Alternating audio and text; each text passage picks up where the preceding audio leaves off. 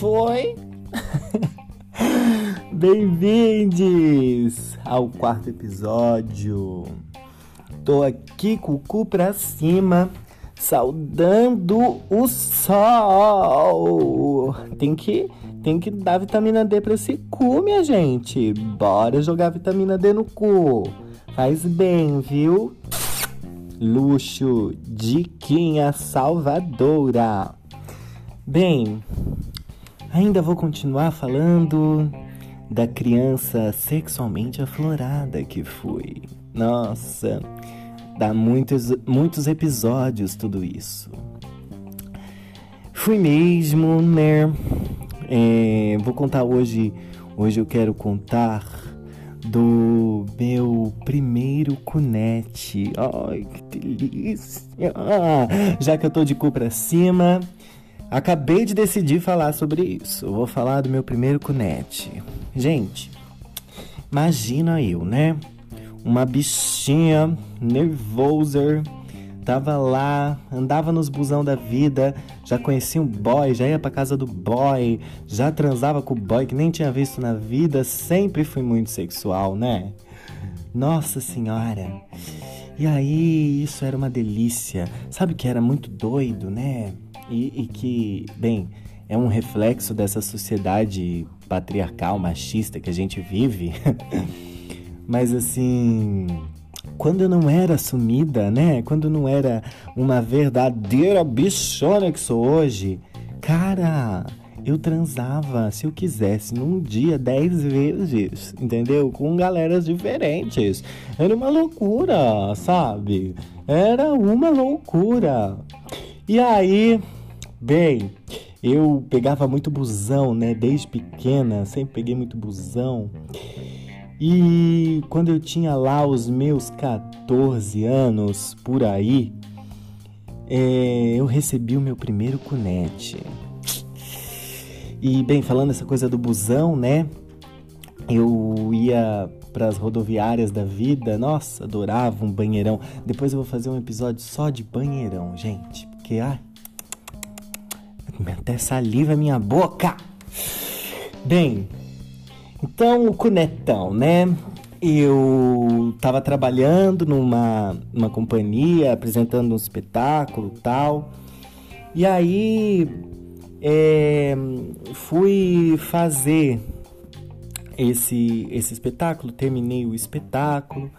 E aí uma pessoa, um cara, né, que tava lá no babado, é, virou para mim e começou a me cantar, sabe, no camarim. Começou a falar comigo e a me desejar. E ele era bem mais velho do que eu. Ele devia ter, eu tinha uns 13 anos por aí. E ele tinha, sei lá, seus 50, por aí também. E era casado. Nanã, nanã latina aqui, ó, doida. Ele era casado com uma racha, minha gente. Tinha filhos e tudo. Então, não sei, aumentava o meu tesão. E aí, não sei qual foi a da conversa. De repente ele falou assim: Mostra o seu cozinho pra mim. E aí eu fiquei apavorada. Falei. Gente, eu vou mostrar o meu cozinho. Como assim vou mostrar o meu cozinho? Tá bom, mostrei o meu cozinho. Coloquei os pés assim, ó, na, na bancada da, do camarim, as luzes do camarim, aquele cheiro de mofo do teatro, sabe? Antigo, teatro velho, aquele cheiro de mofo, a galera terminando de montar, de desmontar o cenário, aquele ambiente todo. E aí, meu amor, eu pensei que ele ia enfiar o pau no meu cu, entendeu? Sei lá. Nunca tinha dado, sabe? Tava nervosa. E ele pegou e colocou a boca.